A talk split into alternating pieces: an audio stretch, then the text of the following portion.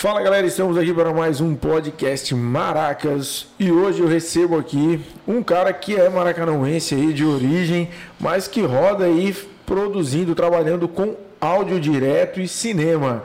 É o Everton Eric Pereira dos Santos, o Mano Eric. Mano Eric também, também rapper, né? M C. É, caraca. Faço um som também, só que tô meio parado ali, mais produzindo a galera, mas nós também, também trabalhando aí dentro do campo do audiovisual. É, como operador de som, né? Fazendo som direto. E cria das áreas, né? Cria do Maraca. Show. Como a gente falou em off ali, nasci e me criei por aqui. É, tenho muitos amigos, muitas histórias. E Maracanau pra mim foi... Foi um berço aonde me encorajou, me encorajou a desviar uma rota que muitos dos meus parceiros estavam indo. Eu mudei o percurso e hoje me tornei um profissional, tô vivo, fora das estatísticas. Legal. E fazendo meu corre ali com minha família, graças a Deus. Bacana. Tamo aí, né? Sobrevivendo. Então, roda a vinheta e vamos ao programa. Podcast Maracas. Maracano.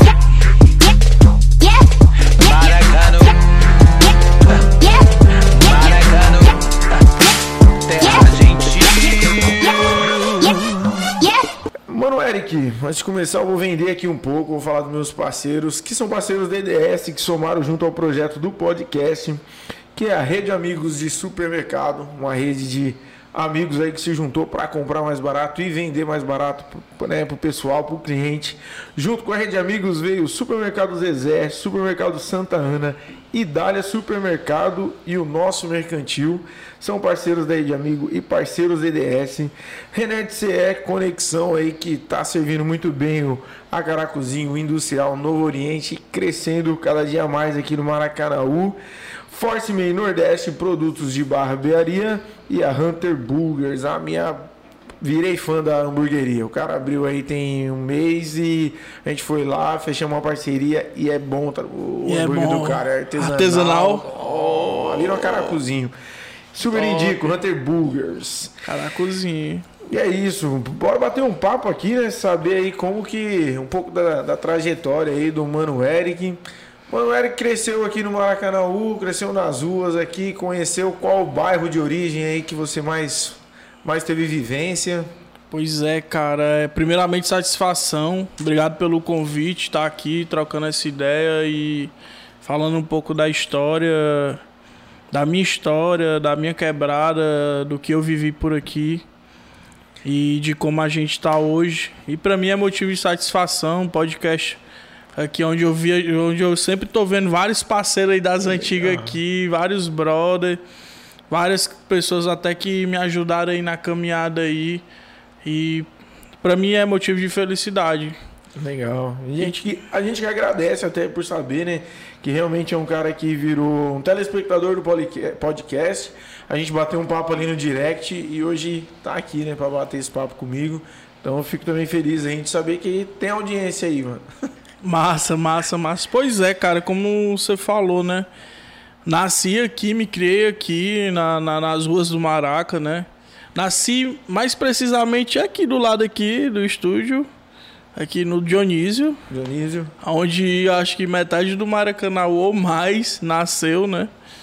E me criei no Jereissati, né? Jereissati um, ali na, na trinta e dois, Avenida sete... Mas sempre circulando todas as áreas do Maraca, porque na minha época era uma época onde não é a realidade que a gente vive hoje. Então acesso a todos os lados, A, B, C, D, era tranquilo. E ficava ali, Jereissati, Timbó... Calçadão, Avenida sete, cinco, aqueles rolê doido. Como todo mundo sabe, quem lembra aí na época ideal já Avenida cinco ali. É. Sempre aqueles rolê massa, shopping. E isso meados de que anos aí que o Eric tava nas ruas de Maracanau? Cara, eu, eu sou bem novo, sou muito novo, porém que sou um cara, graças a Deus, bastante vivido. É, nasci em noventa e cinco. certo? Tenho vinte e seis anos de idade, mas muito cedo eu fui um cara que aprendi, aprendi a estar tá, tá no meio de todo, todo mundo. Minha mãe é uma pessoa muito carismática, que todo mundo gosta, então a gente sempre estava por ali pela rua, de rolê na quebrada. E até praticamente dois mil e doze, treze, eu estava por aqui no Maracanau, certo? Nunca deixei de vir, nunca deixei de andar, nunca deixei de ser presente por aqui, principalmente para vários brothers que sempre nós estamos dando um apoio. Mas até esse ano aí, mais ou menos, eu tava aqui, morando aqui, certo? No Jereissati. E de rolê aí, até a fase que foi aonde foi o divisor de águas ali da, da, da minha vida, quando eu fui pro evangelho, né? Hum. Me tornei cristão. Mas o mais louco é que quando eu me torno cristão, eu virei mais rua ainda. Porque por causa de alguma atividade que você já exercia, que você trouxe para dentro da igreja? Como que foi essa relação quando você chegou no, Cara, no mundo cristão? Quando, quando eu me tornei cristão, foi uma fase assim da minha vida que... Teve uma época no Maracanau, da minha geração, que dois mil e doze por ali, onze, doze, que tava morrendo muito cara novo, muito cara da minha idade, da minha faixa etária. Se eu não me engano, até foi batizado essa época aí de maraca bolado, uma coisa assim, porque era tanta coisa acontecendo. Tinha dia que na mesma região ali morria duas, três pessoas. E era uma época que eu tava nessa fase que todo mundo tava vivendo. Todo hum. mundo querendo, todo mundo querendo ascensão, todo mundo querendo mostrar ali que tá vivo, mas de uma forma negativa, né? É, tenso. E no caso, dentro dos seus amigos, assim, tinha muita gente envolvida sim, com sim, isso? Sim, muita... Você vivenciava muito... isso diariamente? Diariamente, perto de mim, do meu lado, certo? Infelizmente, até dentro da minha família. Infelizmente, teve um irmão que seguiu a rota que todos seguiram, porém, graças a Deus, não morreu. Deus ainda deu a oportunidade de... de puxar uma cadeia bem longa e refletir, né? E essa época foi uma época que eu saí do Maracanau, eu saí do Maracanau porque eu decidi fazer uma rota diferente do que os meus brothers estavam fazendo. Hum, porque eu sei, eu sei, eu sei, hoje, hoje eu sei que se eu tivesse continuado, eu acho que talvez eu teria seguido o mesmo caminho. É... Era uma juventude que estava querendo mostrar que estava viva, mas de uma forma diferente, querendo ostentar mais de uma forma diferente, querendo aparecer mais de uma forma diferente. Então, nessa época eu perdi vários amigos, vários conhecidos, morreu muita gente, muita, muita, muita gente. Nessa época no Maracanau. E olha que não era essa realidade de hoje que a gente vive, aonde você vai, todo bairro tem alguém, alguma sigla dominando, certo? Não era essa realidade. E aí eu... Nessa época era no máximo gangue. É, briga mas... em festa, isso. As brigas ali, São João, Carnaval... Às vezes era até os próprios brothers brigando entre si, no outro dia tava na escola junto, trocando ideia. Ei, mas te quebrar e tal, não sei o que e tal. Mas... O que houve, né? Na verdade, acho que em todos os, todas as periferias houve um momento de, de conflito mesmo. Onde eu morava, quando chegou uma sigla para dominar, foi um conflito gigantesco. Eu lembro que numa mesma semana, assim, o jornal não aguentava noticiar a gente morrendo na quebrada. É, porque, assim... Quem tava não queria abrir espaço, quem tava chegando era muito mas violento. Só, mas só que louco, mas só que louco. Nessa época não tinha isso. E não tinha ninguém chegando aqui com essa não, ideia, não? Não tinha, nessa quase. época não tinha, ninguém nem sonhava. Mas foi uma época onde... Quer dizer, internamente mesmo se gerou... Sim, um era a época onde, onde os caras... Não, eu não quero que venha pra minhas áreas e tal. É, fulano não atravessa pra cá, pegou um cara roubando mata... Aí o outro tá tretado com o outro, mata. Então tinha cara que, meu irmão, às vezes, eu às vezes me pego pensando, quando eu me lembro da minha época ali, da minha adolescência nessa época, cara inteligente, cara, meu irmão, tinha cara muito, brother, muito, muito, muito sabe cabeça, que do nada os caras, pá. E aí eu decidi, eu decidi o quê? Viver diferente. Qual foi minha primeira atitude? Se afastar. É, sabe? Me afastei. Não perdi vínculos, não deixei de ser aquele cara limpeza, mas eu me afastei. Só que quando o cara vira cristão, tem muita gente que fica... Ah, virou crente e tal, tira logo onda. Tira logo onda, né? Mas só que o mais louco, como eu te falei, que quando eu virei cristão, eu virei mais ruim ainda. Quando eu me converti, quando eu encontrei Jesus, eu tava numa praça, numa curtição. Vou dizer onde eu tava. Quem é das antigas sabe desse rolê. Eu tava lá na praça do, do Prato Popular, que era conhecido como Praça do Zemo. E rolava até as tretas, a galera querendo expulsar os remos na época. Tinha briga e tal, a galera ia beber, tomar o seu São Brás, curtir aquela sua onda, quem é sabe.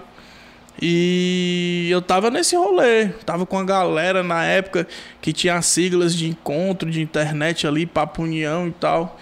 Bate-papo, é. Orkut, todo mundo tinha sua sigla. E eu tava nesses encontros e nesse rolê chegou um cara... E eu tava maquinando já coisa assim na minha cabeça. E os caras e tal, e tal, e incentivando. Ei, mãe, é isso, e dá dinheiro. E chegou um cara pra mim, um cristão, pregou pra mim e falou, velho, tudo que eu tava pensando... E eu, não, eu nunca tinha tido essa aproximação com esse, com esse termo revelação, né? Que o pessoal dentro da igreja é. fala. Eu nunca tinha tido essa proximidade. E quando o cara pregou pra mim, falou que tava rolando... Coisa que só você Dentro, não sabia, né? Só eu oculto, sabia, né, eu disse, meu irmão, esse cara é macumbeiro. Esse cara é vidente, esse cara é tudo. Eu dei vários termos pra ele. Só não dei o termo de cristão. Como é que o cara sabe? Cigano, sei lá, leu minha mão.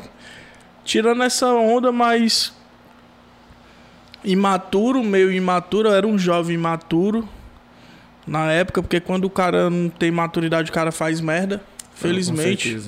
Desculpa o termo. Muda muito, muito na cabeça Desculpa da gente. o termo, mas é isso.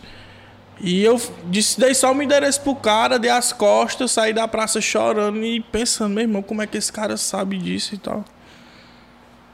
E cheguei em casa e tal, fui dormir ali. O cara já não dorme mais no... igual, né, mano? O cara já dorme... Cabeça... cabeça tá, mil. tá, tá, tá, tá. Quando foi no outro dia, eu pensando que o desgramado não ia na minha casa, mas o cara apareceu. Obrigado por ter aparecido. O cara apareceu aqui, meu irmão, o cara veio mesmo. Ele foi ele e outra irmã. Foi a galera da... que me, me resgatou, foi a galera da Batista El Betel. Ali pela rua nove, sei lá. Ali perto da Avenida Central. E o cara pregou pra mim, eu me senti amado. Eu, cara, eu juro, quando o cara orou pra mim, eu, na, lá na, dentro da minha casa, eu tirei, eu tirei um peso. Vou continuar, vou continuar.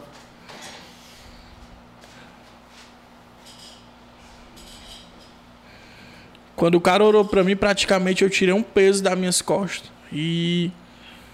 eu respirei, chorei, ele foi embora e foi aí que começou minha nova caminhada. Legal.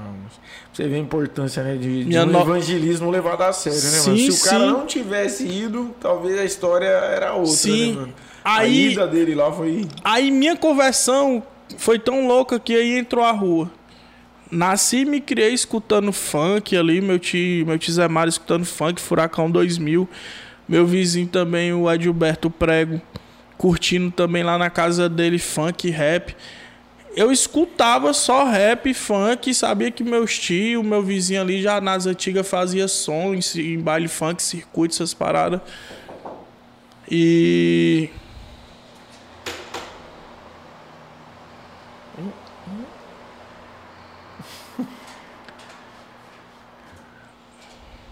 E ele já fazia esse som e tal. E eles me contavam a história, e eu, moleque, eu sempre ficava no meio dos grandes ali, escutando as histórias. Eu me lembro que o Edilberto escutava muito D J Jamaica, e todo mundo, óbvio, que escutava Racionais M C. É, Racionais. Só que eu nunca tinha tido esse contato direto com o rap. Quando foi um dia, um pouco antes dessa minha conversão, eu tava de rolê na Praça do Timbó, tava tendo festa de rock, e o Sertão Rap tava tocando. Vocês dão rap, do J R Metal, J R, aqui, legal. É, nosso eterno aí, Daniel Jogueiro Doido, Critic Boy. Felizmente essa pandemia levou nosso brother. É... Tiger Black. Mano, e os caras praticamente eram família, né? É uma família, o Sertão Rap. Eles estão entre família. E quando eu vi aqueles caras cantando, me lembro até o som. Jogueiro. Jogueiro, pronto pra fazer o gol, ser artilheiro. Ninguém cantará mais alto aqui no meu terreiro. Mas, irmão, quando eu vi, eu vixe, meu irmão, tem rap na minha área, mano. E eu era um cara muito inteirado, quando via uma coisa, ia pesquisar, é, saber procurar. E tal. E foi quando eu conheci o rap. Comecei a curtir e tal. E veio minha conversão. Legal. E aí, eu fiquei seguindo os caras e tal, ali de longe. Quando eu me converti, eu fiz uma oração. Eu disse, Deus, eu não quero ser um crente. Eu quero ser um cristão que faça a diferença. Dentro das minhas áreas, dentro do meu bairro, para os meus amigos. Eu quero um dom, eu quero ser diferente. E eu fiz essa oração. Fiz essa oração, relaxei e eu até me esqueci dela. Quando chegou um dia, eu na internet escutei um rap gospel. É, que até foi uma fala que eu tive no dia do J R Metal. Houve uma época da cena do gospel que o rap, pelo menos lá em São Paulo, lá, era avesso da juventude mesmo. Com Pregador Lu, Ao Cubo. A galera tinha... Não sei se foi bem nesse período aí de dois mil e quanto foi. Foi, eu acho que foi nesse, foi esse período. dois mil e doze, treze, por aí.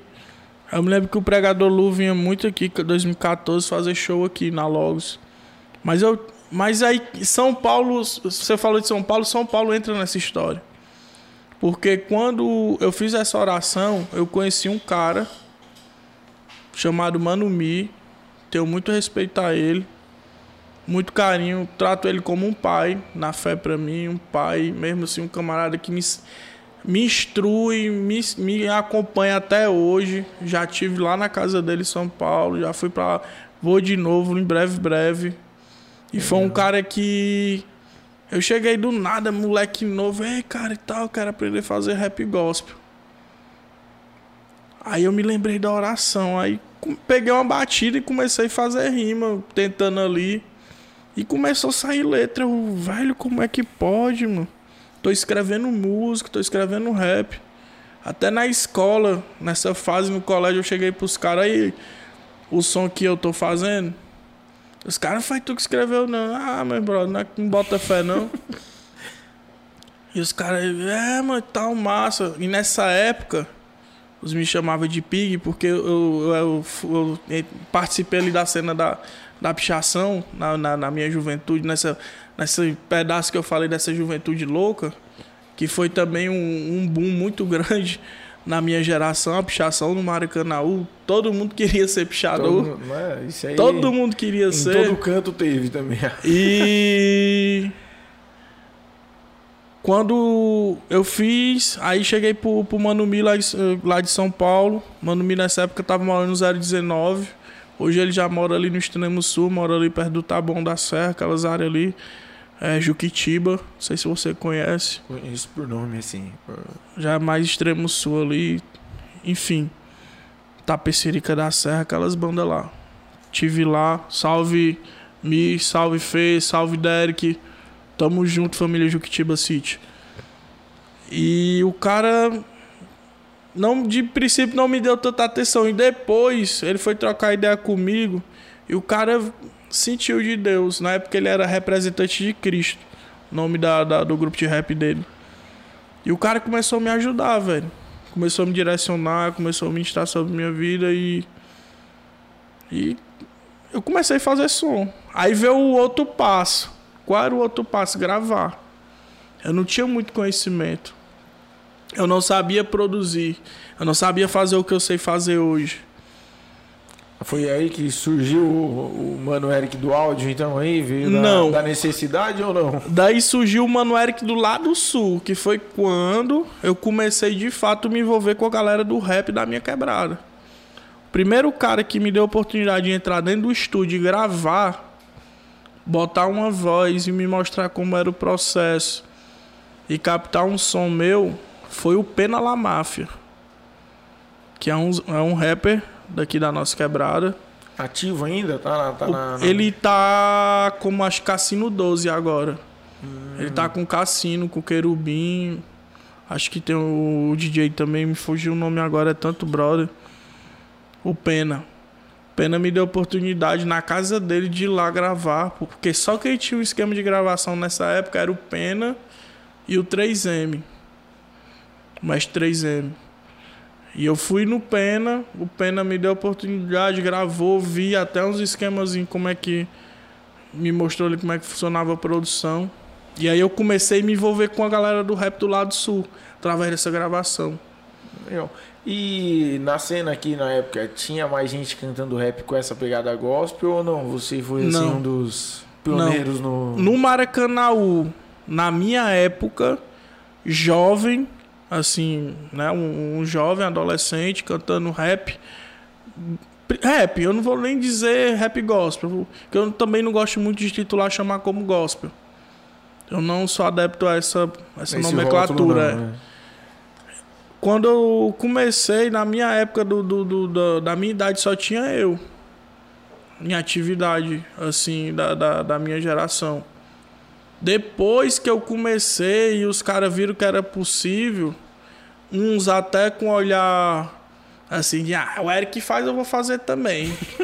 Tipo, pensando que fosse fácil. E esses foram os que felizmente não conseguiram não, não, não continuar a caminhada. Os caras já entraram nesse pensamento. É, já tá entrando e os outros errado. Que entraram já com, com o pensamento mais de se ajudar e tal. É, são pessoas que até uma época dessa faziam o som, ainda fazem mais pouco.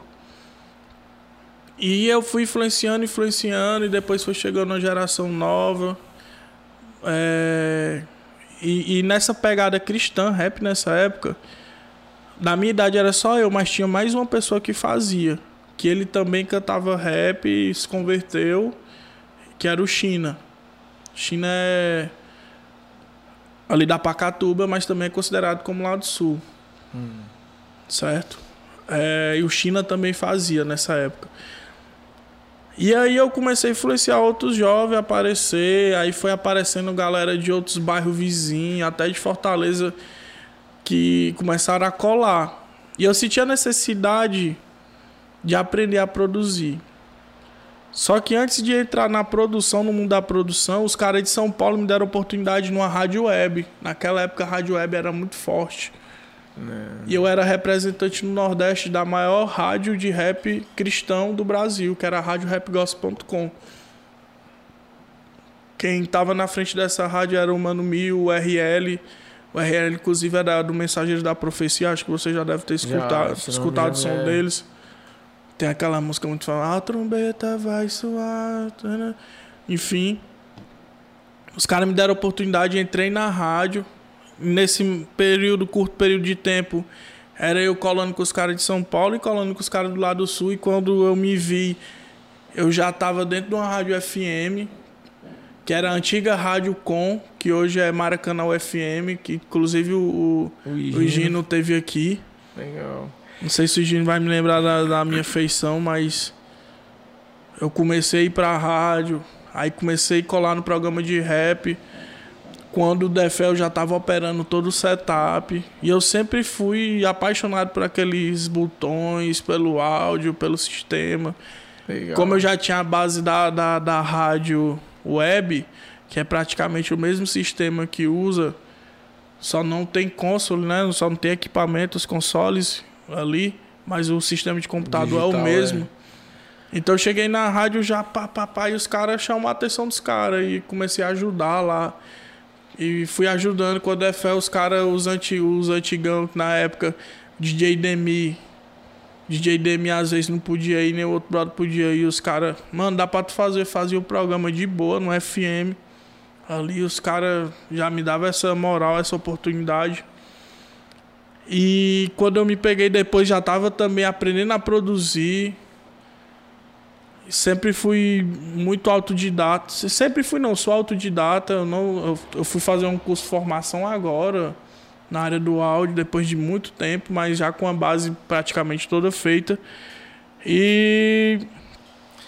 rola até meio que uma necessidade, assim, né? Tipo, se você quer ter seu som bom, você tem que ter um ouvido bom, né? Então acho que áudio parte disso aí, né? A partir que você se torna um cara crítico, você começa a ouvir... Fui, fui ouvindo, a... fui aprendendo, e os caras já de outros bairros aqui vizinhos já... Eu com equipamento muito simples tirava um, um somzinho legal, e os caras já vinham, os caras do Pantanal, os caras da Pacatuba, os caras de outros bairros vizinhos assim, próximo e tal, e eu dando oportunidade pros caras, né? Dando oportunidade pros caras ali, ajudando, porque eu sou um cara que gosta de ajudar bastante. É um princípio que eu tenho na minha vida, que eu creio muito que Deus me honra bastante. Porque eu sou um cara que ajudo bastante. E eu creio nisso também, mano. E nesse, e nesse período, não foi só o rap que Deus me deu como ferramenta pra me chegar nas periferias. Porque eu, cara, rodei bastante periferia da região metropolitana de Fortaleza e até de outros estados. Cantando rap, pregando, falando do amor de Jesus. Não era só o rap. Eu também era um cara que... ia nos mercantil, ia nos amigos que tinham grana, ia até no, nos maloqueiros pedir grana pros caras pra fazer sopão. Você tem uma veia social, então, aí nesse... Muito, muito, muito social, porque, cara, cansei de fazer sopão pra ir aterro sanitário, comunidade, centro... Evangelismo até em bairro mais carente, levava um sopão ali e tal... Porque, velho, a galera pensa que não, mas às vezes o seu vizinho tá passando por um momento difícil e ele não tem a coragem de abrir a boca pra você. E, eu tô com fome. Ei, eu tô com sede. Ei, eu não tenho o que comer. E, e quando eu fui pro sertão, pra, um, pra uma escola missionária, que eu vi essa realidade, meu coração... já ardia por isso. Quando eu voltei, voltou ardendo mais ainda pra estar tá ajudando o próximo. Legal. Tá ligado? Então não era só o rap, não era só a rua, não era só esse movimento.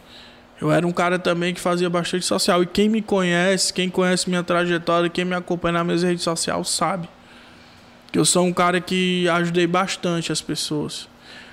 Ajudava a internar em casa de reabilitação, ajudava a arrumar a cesta básica, ajudava de todas as formas que eu conseguia ajudar. Ainda ajudo hoje.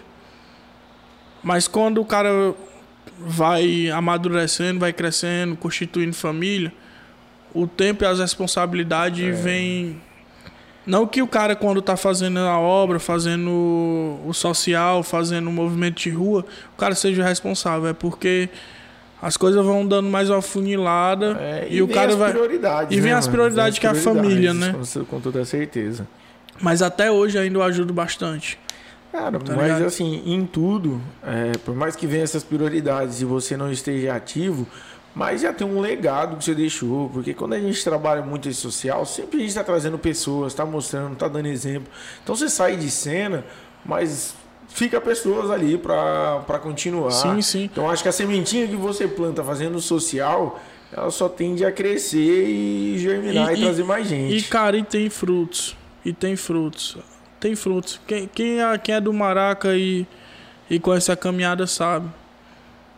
E tem até brother aí que é capaz até de comentar e, sei lá, quando for pra rede social e vai, vai se identificar e vai, vai mesmo falar. O mano aí também já trocou ideia comigo, já me ajudou.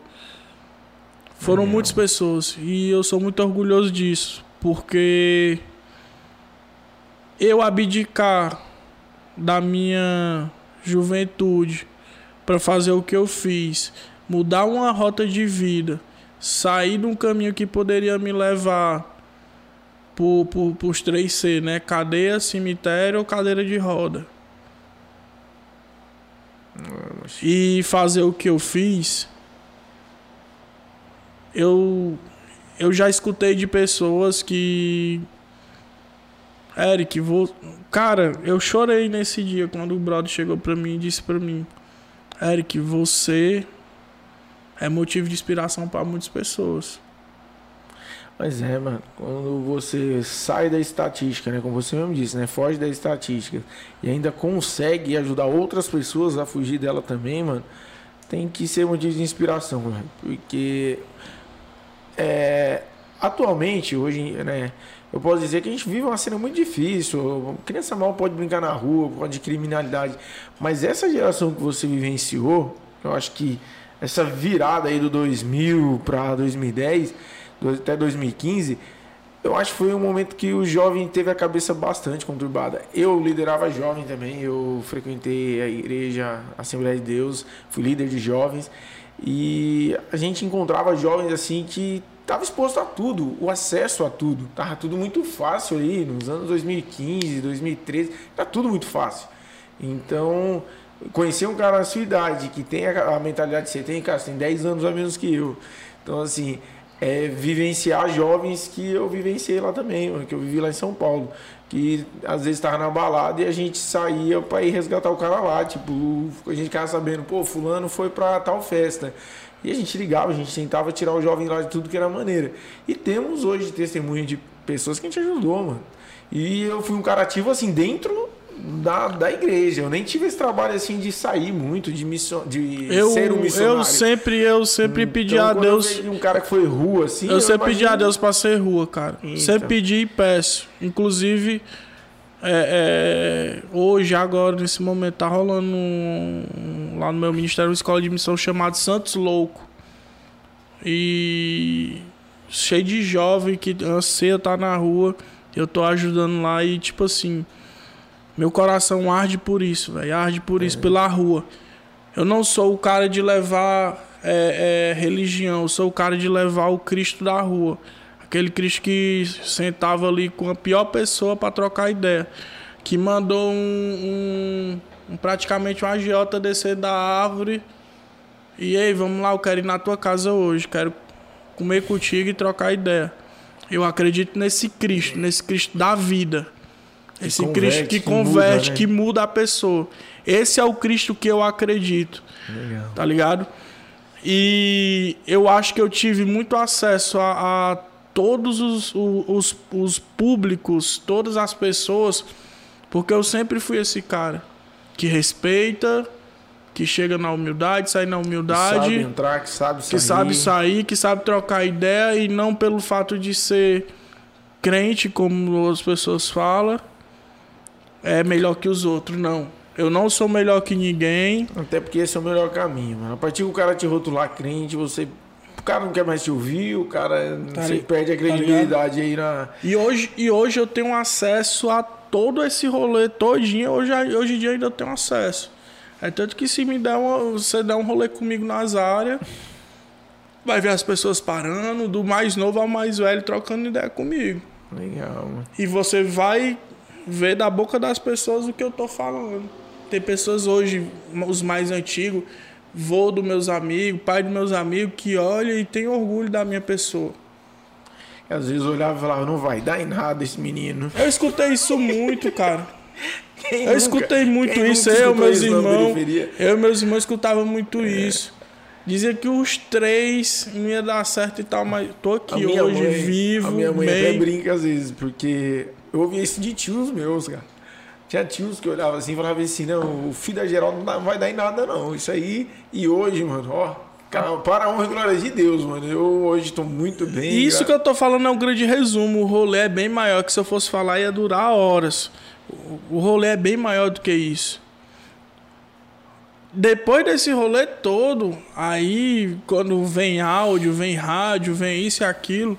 que eu começo a me aprofundar nessa área, eu sempre quis viver do que eu gosto de fazer. Trabalhar com áudio, trabalhar com produção, Traba... Hoje, hoje, galera, confesso pra vocês que eu tô até meio nervoso, porque eu sempre tô de trás das câmeras. E quando você tá nessa posição aqui, frente câmera, no microfone, a pegada é outra. E depois desse, dessa, dessa volta toda, eu sempre quis trabalhar. Mas eu tive os momentos que foram os momentos de bate. Sou grato a esses momentos que eu vivi profissionalmente falando. Assim que eu fiquei de maior, eu fui trabalhar na K G S, brother, cavando buraco. Sou grato a esse momento que eu vivi, porque eu aprendi a, va- a valorizar o que eu sei fazer. Eu aprendi a... a, a o valor de, do estudo, porque na, eu, nessa, nessa minha loucura da juventude, eu abandonei a escola. Uhum. Não terminei estudo, vim terminar estudo depois que eu casei. Obrigado minha esposa, Lívia, que me incentivou bastante. E depois desse rolê todo, quando eu fiquei de maior, é, eu fui para Minas, morei, saí do Maracanau, fui para Minas, morei uma temporada lá em B H, voltei, é... como eu tava até brincando com os meninos, eu, eu estudei no Maracanau, fui fazer a faculdade em Minas, em Minas. Fiz o, o mestrado no, no Itão Preto e fiz agora a, a, o ah, doutorado, doutorado na Calcaia. Calcaia. Tô me formando, só lugar bom. Até isso, até, até isso Deus me joga dentro desses locais pra fazer a diferença, tá ligado? E depois desse rolê todo, fui trabalhar na K G S, sofri pra caramba. Eu chegava em casa tarde da noite cavando buraco. Aprendi bastante a, a valorizar estudo, a ter uma cabeça mais madura. Depois fui trabalhar no hotel, mas sempre pedindo a Deus: Senhor, eu quero trabalhar com o que eu gosto. E comecei a estudar, voltei a estudar, terminei estudo, fui fazer alguns cursos de formação em alguns programas sociais, inclusive no programa El Gera, que rolou no Teatro Carlos Câmara. E ganhei a oportunidade de trabalhar com, com grandes mestres da, das suas respectivas áreas, aqui como Emílio Braga, que foi um cara que abriu, abriu as portas assim, da, da área de som, de, de, de, de evento, e E me deu essa oportunidade, me ensinou bastante coisa.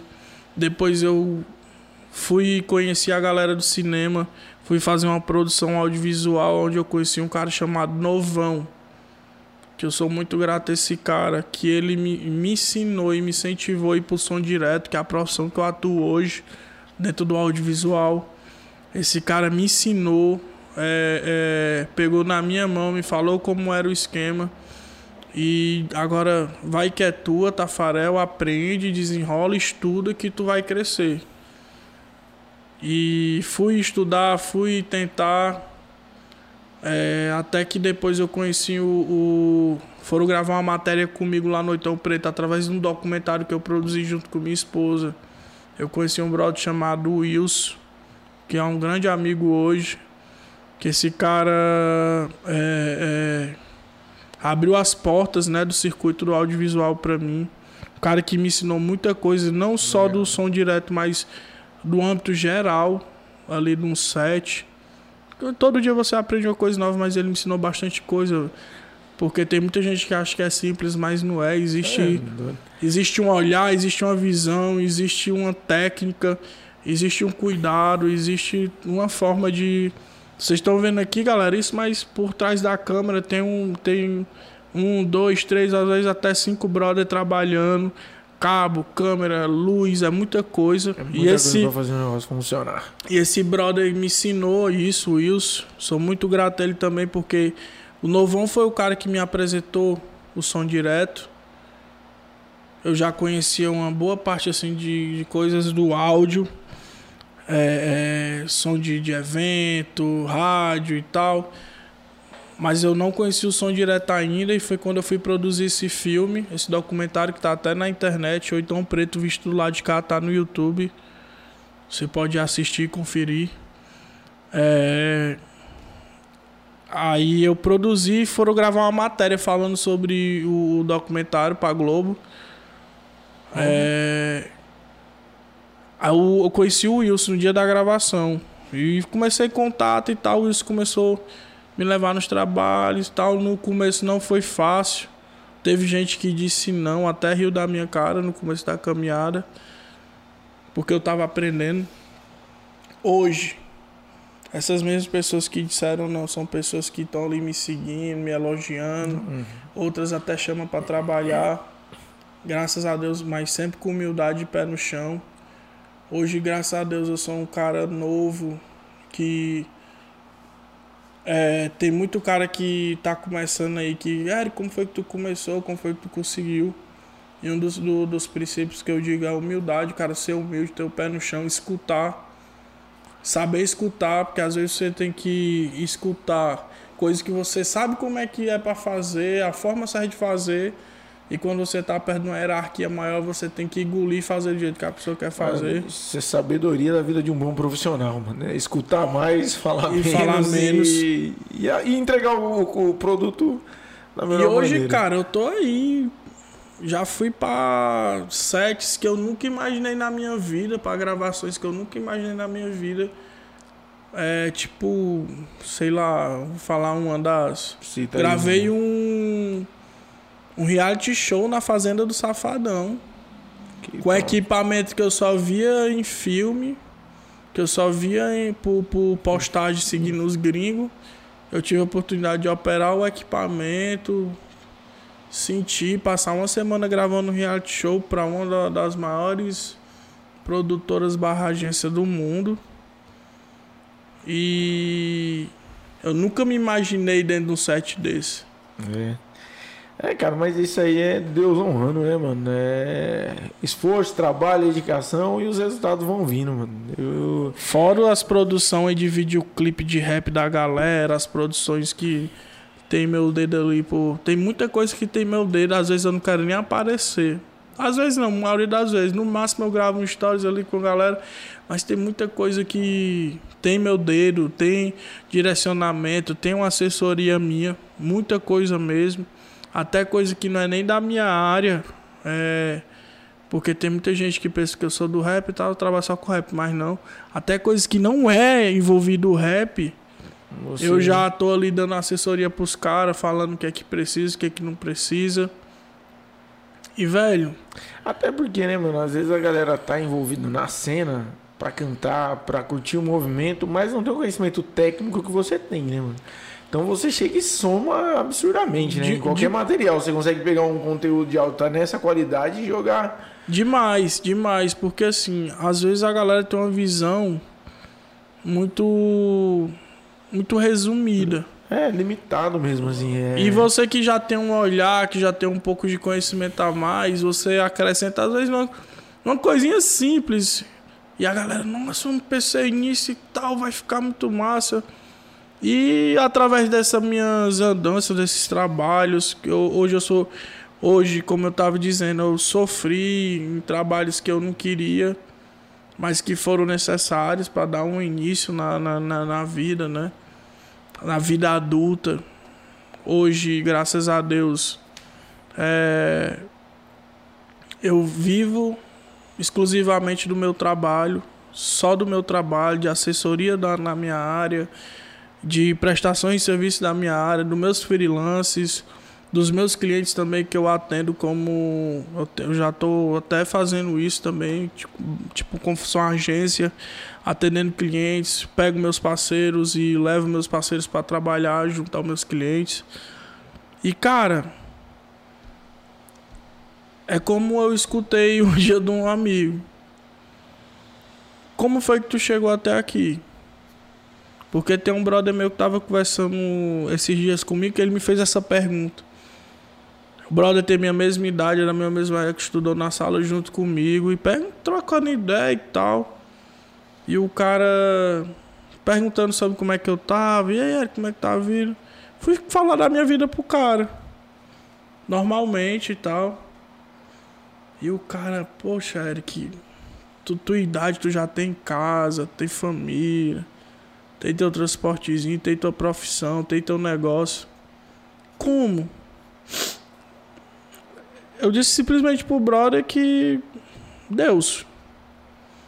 Deus me permitiu Isso tudo porque eu acho que... Eu acho não.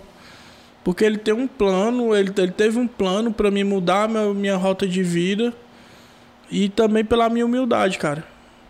Porque eu sou um cara que... Eu sou um cara que somo demais com as pessoas. E você deu ouvido ao seu chamado, cara. É... Quando você tem um chamado da parte de Deus, assim, você... vai viver esse chamado, mano, as coisas vão acontecendo. É que muita gente nega esse chamado, mano. E quando você nega, aí você tá indo pelo caminho mais difícil. Então, se você é um cara que teve sensibilidade para ouvir o chamado e viver esse chamado, mano, você só, só tem a viver bem com Deus e as coisas acontecerem, velho. Então, assim, até pro, pros brothers que estão assistindo aí, pra, pros manos, pras minas... Senhores e senhoras, tudo, tudo é capaz. Você é capaz de tudo. Que seja pro bem, principalmente. Principalmente não, tem que ser pro bem. Você é capaz. Eu acho que você tem que ter um princípio. Dois. Um, você ter Deus. Ter fé, né? Quando eu digo Deus, é a fé. Não tô falando de religião, não tô falando de placa de igreja, não tô falando disso não. Isso aí vai passar, vai ficar, vai virar tudo pó, vento. Falando de Deus, o eterno. E você ter humildade, porque a humildade é uma chave que abre as portas pra você entrar em qualquer lugar. Eu tive uma caminhada louca, torcida, pichação, rolê e tal. Conheci coisas boas e coisas ruins. Vi vários amigos morrer e eu... Ai, um dia eu me peguei pensando... Será que eu vou conseguir, Deus, ter, ter família? Será que eu vou... Sei lá. Até você mesmo duvidava se ia dar certo? Pois é, porque era uma, era uma, era uma geração tão... Tão perversa a minha geração. Achei uma geração muito louca, sabe? Mas a galera tava sangue no olho nessa época. Ali dos seus quatorze anos, é, mas... quinze anos. O nego tinha orgulho de ser preso, dizer que foi pra Febem. Triste, né, mano? E eu fiquei assim, será? Será, Deus? Peguei, mudei a rota. Hoje eu tô aqui trocando essa ideia com vocês. Mais um sobrevivente. Não. Se assim eu posso falar. Mas que venceu. É. Que então... venceu porque, cara... E que tem que... muito brother que eu queria... Eu queria que esses brothers tivessem vivo pra mostrar pros caras que... Pra vencer na vida eu não precisei botar uma arma na cintura. Pra vencer na vida eu não precisei vender droga. Pra vencer na vida eu não precisei estourar cartão alheio. Pra vencer na vida eu não precisei... Eu não precisei entrar no ilícito. Não é, mas... Eu lutei, Deus me deu força e hoje eu tô aqui. Sou rico. Não de dinheiro, mas eu sou rico de saúde. Eu tenho uma família linda que eu amo. Minha esposa Lívia, meu filho Benjamin. Show. Tenho um filho. E graças a Deus... Graças a Deus, a galera olha pra mim hoje. Meus brothers da minha época, que infelizmente tem uns que permanecem até hoje no erro. Os caras, Eric, é massa teu jeito. Não é o caminho mais fácil, mas é o melhor caminho, né? É o melhor caminho. E outro, cara, eu sou um cara que aonde eu chego, velho, eu não vou encher o saco, eu vou brincar, sorrir com os caras. E através da minha brincadeira, do meu sorriso, da minha troca de ideia, eu resplandeço o que eu tenho dentro do meu coração, o que eu tenho dentro da minha vida, que eu tenho, que eu carrego dentro de mim, a minha identidade. Sem precisar falar que eu sou. Só minha presença os caras sentem. Isso é bom. Cara, é isso aí. Quero agradecer aí, né, mano, a sua disponibilidade de estar aqui. Para quem não sabe, nos bastidores ele já começou a dar uma orientada para a gente aí na situação de áudio, para a gente melhorar ainda mais o áudio do podcast Maracas. Vai gerar. Acredito que está nascendo uma parceria aqui, que a gente... Sim, sim, sim, sim. A E D S está de portas abertas para pessoas que podem somar aí com audiovisual. O que a gente quer é realmente oferecer um audiovisual de qualidade padrão para o artista, para a empresa, para quem quiser chegar na E D S e se sentir, né, com respaldo em todas as áreas. E agora a gente conhece esse cara aqui que com certeza vai somar muito. E eu me disponibilizo, cara, a estar junto com vocês até para futuros projetos. Eu tenho um projeto que eu vou até compartilhar com você, para a galera aqui. Eu tenho um projeto no meu coração, na minha mente, que... Pra botar no papel é rápido, mas eu tenho um projeto de gravar um filme no Maraca. Gravar um filme mesmo. Usando mão de obra do Maraca. Usando a rapaziada do Maraca. Usando todo, tudo do Maraca. Estrutura, tudo, tudo, tudo, tudo. E mostrar pra galera que... Você, se você quiser, você é capaz de fazer. Fazer uma produção massa mesmo pra... pra chegar numa praça, abrir um telão, botar pra todo mundo assistir, contando história, mostrando, mostrando as pessoas. Porque o Maracanau tem muita história boa. Tem. E assim, cara, é um projeto bacana. Eu mesmo vejo muito essa necessidade de capacitar mão de obras aqui. Sim. Hoje, oitenta por cento do meu efetivo aí nos trabalhos de live são freelancers, são terceirizados, são pessoas que a gente chama pra fazer. E não é fácil encontrar. Então, não. Falta mão de obra para essa área do audiovisual. E capacitar essa galera aí mais nova aí seria interessantíssimo, sim. Até é. Os nossos políticos de Maracanã, se vocês estiverem vendo esse podcast, é, Secretaria de Cultura, invistam em formação.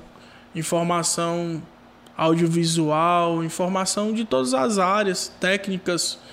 De, de eventos, cinema, T V, sei lá, em Maracanã, porque tem muita, tem muita gente precisando dessa oportunidade de aprender e se tornar um profissional da área, certo? E, meu irmão, satisfação estar aqui no seu podcast, nesse ambiente gostoso, maravilhoso. Foi massa trocar essa ideia com você. É... Tamo aí na disponibilidade, precisou, chamou. Um salve para todos os brothers aí, meu aí, que passaram no podcast.